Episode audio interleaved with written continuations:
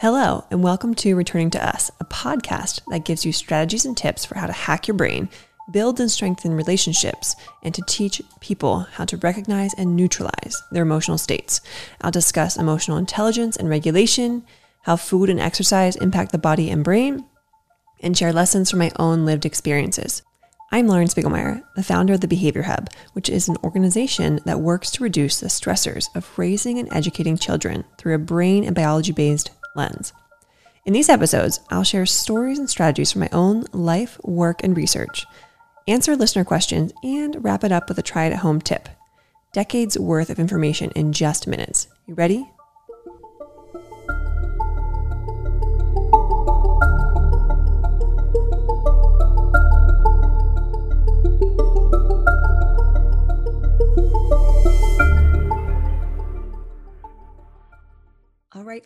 Last day of the brain area talk, but definitely not last day of brain talk because if you've listened to any episode, I'm always talking about the brain.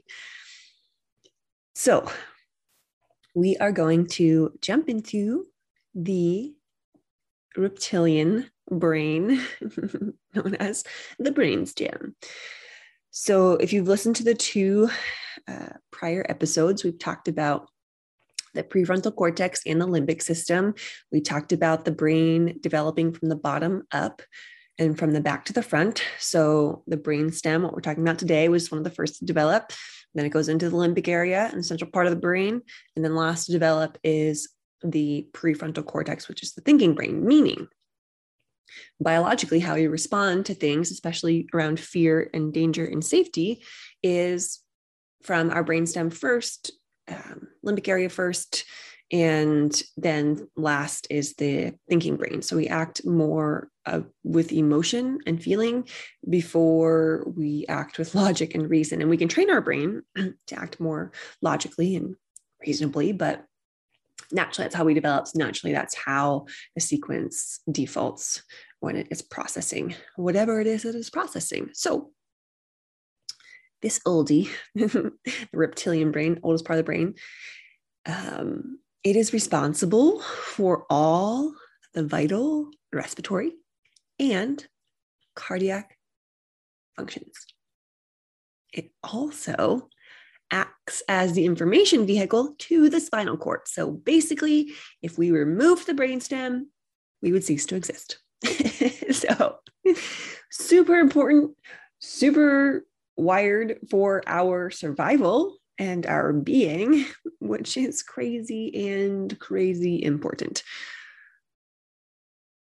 So, let's jump into this a little bit more, and then we'll talk about the importance of it around emotional regulation. It's the part of the brain that is super impulsive. It it acts without thinking. And again, that's because in survival world we need to just react and respond and make a quick decision whether it's fight flight freeze fawn. Uh, but we have to make the decision and make it quickly without too much thinking in order to remain safe. So that is why that brain becomes that part of the brain becomes so reactionary and impulsive. Quick response.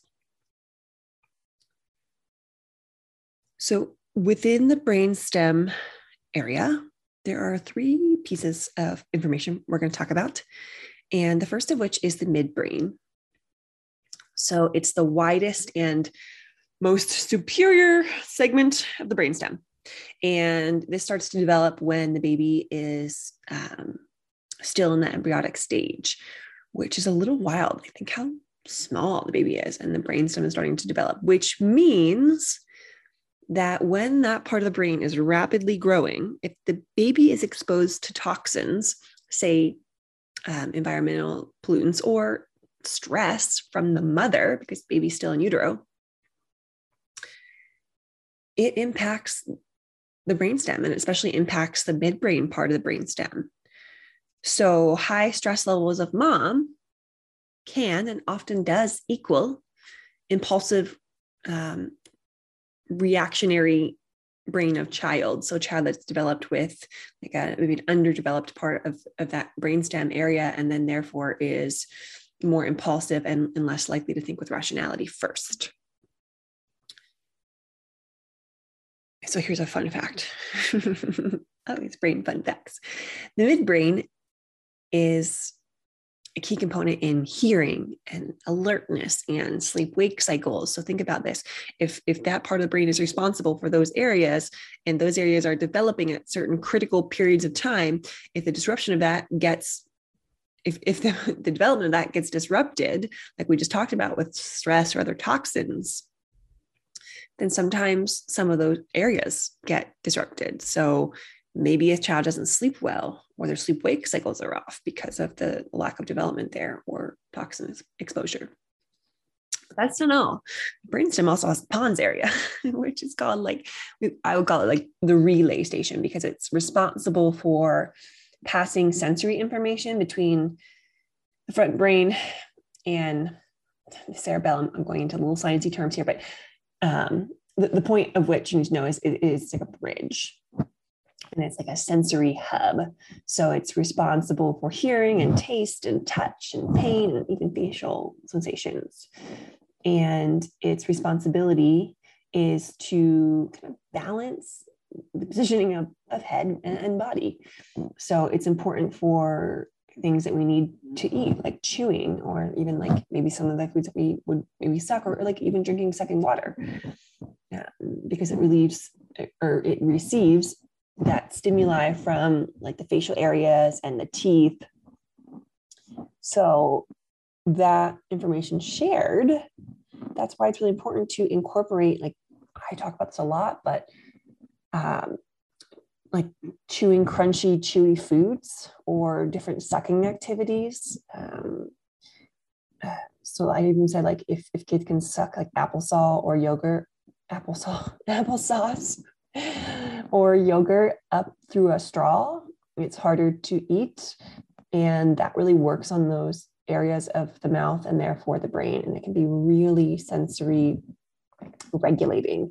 So definitely good to use during stressful times, but even better to just use as a preventative measure and incorporate into kids' diet so that they can stay more balanced and more neutral. And by doing this, you're kind of doing exercise for this area of the brainstem, and it will grow, get stronger, and it will reduce those impulse control needs and issues. So, unfortunately, you're not really going to be able to see. I mean, you're able to see the behavior change. You're not going to be able to see the growth unless we do a brain scans. There's not a, an easy way to measure this, but um, there's a lot of research behind it, and it certainly can't hurt kids to suck and chew. And I will say, too, sidebar here is James Nestor wrote a book and released it in April of like 2021. And it's I believe it's called breath, but it talks all about breathing and how we we as a society breathe through our mouths, but we should be breathing through our nose. And if you've listened to previous episodes of mine, I've talked a lot about breathing and, and how we use it for we, we should use it for regulating both reactively and preventatively. And how it's that slow out breath through probably the nose but maybe the mouth but that slow out breath that really activates the side of the nervous system that neutralizes and calms us. So making sure to really take slow breaths because we breathe pretty fast. The other thing is and this is how it correlates to james nestor's uh, research and work is that he talks about how our diet has softened. The foods we eat are softer. And we used to, you know, think hunter gatherers, you were eating like berries and chewing on things and like tough meats. And anymore, we are eating um, cooked down vegetables or think about like a lot of the processed food it's all soft therefore our our mouth is shrinking in size because it's not getting the work it used to get but our our teeth are not so our teeth are not fitting in our mouth so there's mouth doesn't have room for our teeth, which um, makes us breathe through our mouth more. And we really want to be breathing through our nose more. In fact, some of the ancient societies, or even Native Native Americans, I believe, do this. I I think the Indian, Native American, and Indian societies both do this. More spiritual societies seem to have um, access to this information, or just spiritually know it, because when their young children are sleeping and their mouths open, they close the mouth. So they'll watch the child and as the mouth opens, they just take fingers and softly close the baby's mouth. And they're training the baby to sleep with the mouth closed and breathe through the nose, which is absolutely fascinating to me. Uh, but a lot of, if you watch, babies will be sleeping with their mouth open, or I know a lot of young people that have like pre sleep apnea symptoms, and that's that's mouth breathing while you're sleeping. Your mouth gets dried out, and uh, you struggle to breathe, or you stop breathing, or you're breathing on and off. But so so so important that we breathe through our nose more frequently and especially at night. So sidebar there, but really interesting information if you want to learn more, definitely read James Nestor's James Nestor's book. All right, back to the brainstem. Um, oh, so many fun science facts. My brain holds such interesting information. I probably read too much about the brain. But the third area of the brainstem is the medulla, medulla oblongata, medulla oblongata. Say that three times fast. I almost couldn't say it one time. I have read about this and talked about it so many times. So I'm not going to say it three times fast, but you go ahead and have your fun. This is the lower half of the brainstem, and it controls all of the involuntary functions of the body, like breathing, blood pressure, heart rate, and it connects the spinal cord to the higher levels of the brain. This is important. That's why it has such a cool name and why it's so hard to say. it's um where uh, you know coughing and vomiting and sneezing and swallowing come from. but some of those things we need. So really important. And again, that's why things like humming and singing and and that sucking and swallowing are important and can be very regulating um, so even if you're not very good at singing if you can like hum or sing along to something even in the shower it's really really really regulating uh, or even just like blowing on stuff like blowing on balloons or um, not sure what else you would blow on but if there's anything that you can blow into or blow on that, will, that will help you so do more of that long slow in and out breath but those are the three areas the uh, midbrain, the pons, and the medulla oblongata.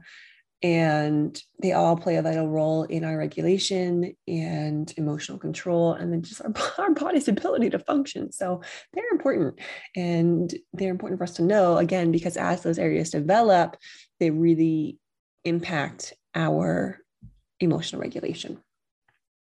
Okay, so how is the brainstem involved in processing emotions and therefore um, behaviors that come from that?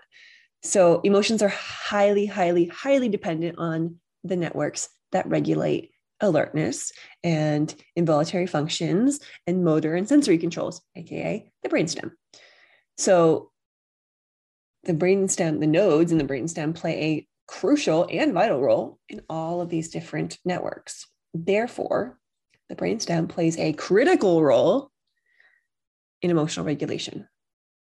It's the part of the brain that will help make people, especially kids, because it's still developing, more alert, more conscious, more aware of their surroundings based on all of these sensory signals that come in through the brain. So if you've got a child who's got like lack of spatial boundaries or lack of self-awareness, that's probably a good indication that their brainstem is a little underdeveloped. They should be doing things to grow and strengthen the brainstem.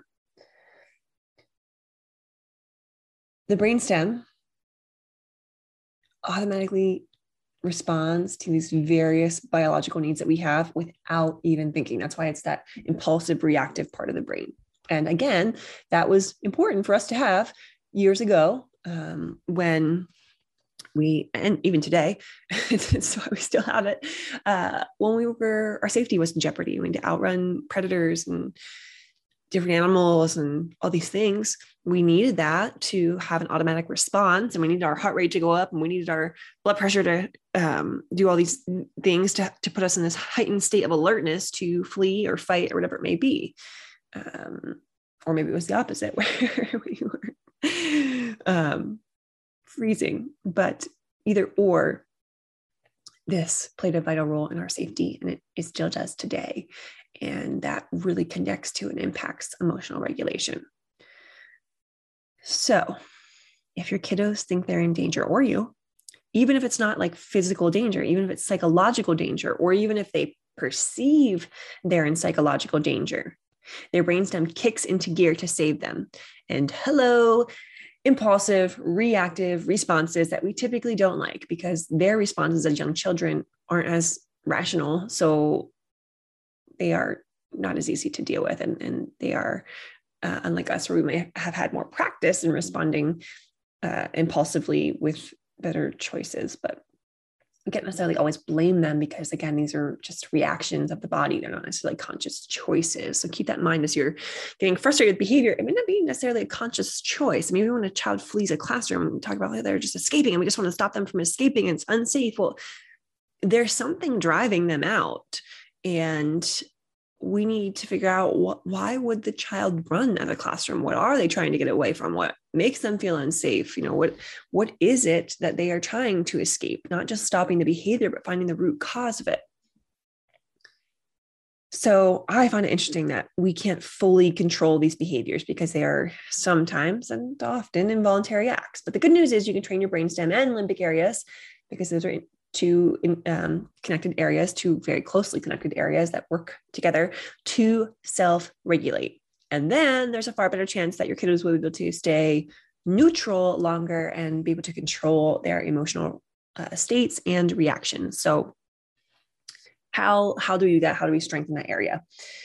Things like touch, movement, exercise, breathing, and doing it in response to those heightened times, but also um, preventatively. And I talk about this a lot too with adults, like human touch, especially right now, we're not getting a lot of it. And it's so regulating. So hugging people or self massage or hiring someone to get a massage. I mean, Groupon's a great place to get cheap massages. So take advantage of that. but there are lots of ways to do this. Um, exercise that can be a free one i mean there's so many con there's so many options for content on on media and and youtube and their apps so making sure that we're getting time to move and then also breathing another free one just taking time to practice breath work and there's so many fun ways to breathe. There's so many types of breathing techniques out there. I mean, are wonderful people that study this and mm-hmm. share their knowledge with us. James Nestor, Wim Hof is another great resource for breathing. So many wonderful things. And I would say that a guy named Aaron Alexander talks a lot about the body and alignment and movement, and it would directly correlate to addressing areas of the brainstem. So, queuing into his podcast or reading his book. But these are all great resources and they all work on growing and strengthening the brainstem. So, let's go to today's listener question, which is What are some good strategies I can use in my classroom or the home for a proactive approach to social emotional intelligence, literacy, learning, whatever it may be. The first of which I would say is it's interesting because this question I always like put these questions in here before I develop the content, and it's just because it's easier to get the the last part of the podcast uh, done. And I laugh because it's like the universe knows exactly where I'm going with this, and the questions almost always relate to the content. It's just ironic because my answer is going to directly tie to the brainstem. Okay, so self regulation. That's what I would do. That's what I would teach, and I would model it. So I would, for transitions, uh, little moments in the day where we, we have breaks or pause, I would teach and model self regulation techniques, breathing, movement, touch, uh, progressive muscle relaxation. It's something I talk about in a different podcast episode sensory integration all of these things can be utilized during transitions or during downtime and or i can model those things too when i'm getting overwhelmed or frustrated or anxious or you know whatever it may be uh, transitioning between lessons or movement uh, returning from lunch or recess so i'm constantly modeling and like micro teaching these regulatory practices so that one's huge I also integrate things that grow and strengthen the prefrontal cortex. So, yoga, stretching, meditation, mindfulness. And again, we've talked about this in previous episodes, is these things don't have to be independent lessons. They can be micro lessons that I teach in a minute or two or three, or I just model them because by modeling them, the brain of others, the mirror neurons kind of see it and replicate it. It gets stored. And the more I practice it and the more I model it in front of them without even asking them to do anything, more likely it's going to be stored into memory system and be able to be pulled out and utilized later. But I mean, there are so many quick and easy mindfulness activities. Like there, there's the five, four, three, two, one, and I don't remember the sequence, but it's like five, five things you can see right now in the room, four things you can touch, three things you can smell, or whatever you know the sequence is. And I'm not, I'm not sure that the it, it matters which one is the five, four, three, two, one. But if you think about it, um, it's definitely a little easier to like see five things. You might want to do that one for five and four. Like, what are four things you could touch? If you say smell five things, it might be a little bit harder to to do, but um, that's just something that you can do to transition, like as kids are transitioning, or um, like visually scanning the room. I mean, even even a panoramic view if you can go to a window or have kids go to a window and they can like look outside and see and if you're in a city this is going to be hard but a panoramic view or putting something up in the room that has a panoramic view because that visual like scanning makes us feel safe because it makes us feel like we're at a higher vantage point and we're at a higher vantage point we feel safer because we can see what's below us we can see uh, what is um, you know biologically what might have been down there trying to get us. So these things are all very regulating. Lots and lots of options there. There are fun kids, mindfulness, meditation, and, and, yoga activities that we can integrate that do not take much time at all. And I talk more about some of these things in, in past episodes, and we'll be talking about them in the future as well. All right, to wrap up our show, I'm going to talk to you about our try at home tip, which is 10 minutes. 10 minutes a day with a child of like direct, intentional, uninterrupted attention is all they really need. Actually, it's only nine minutes, um, but nine minutes at least.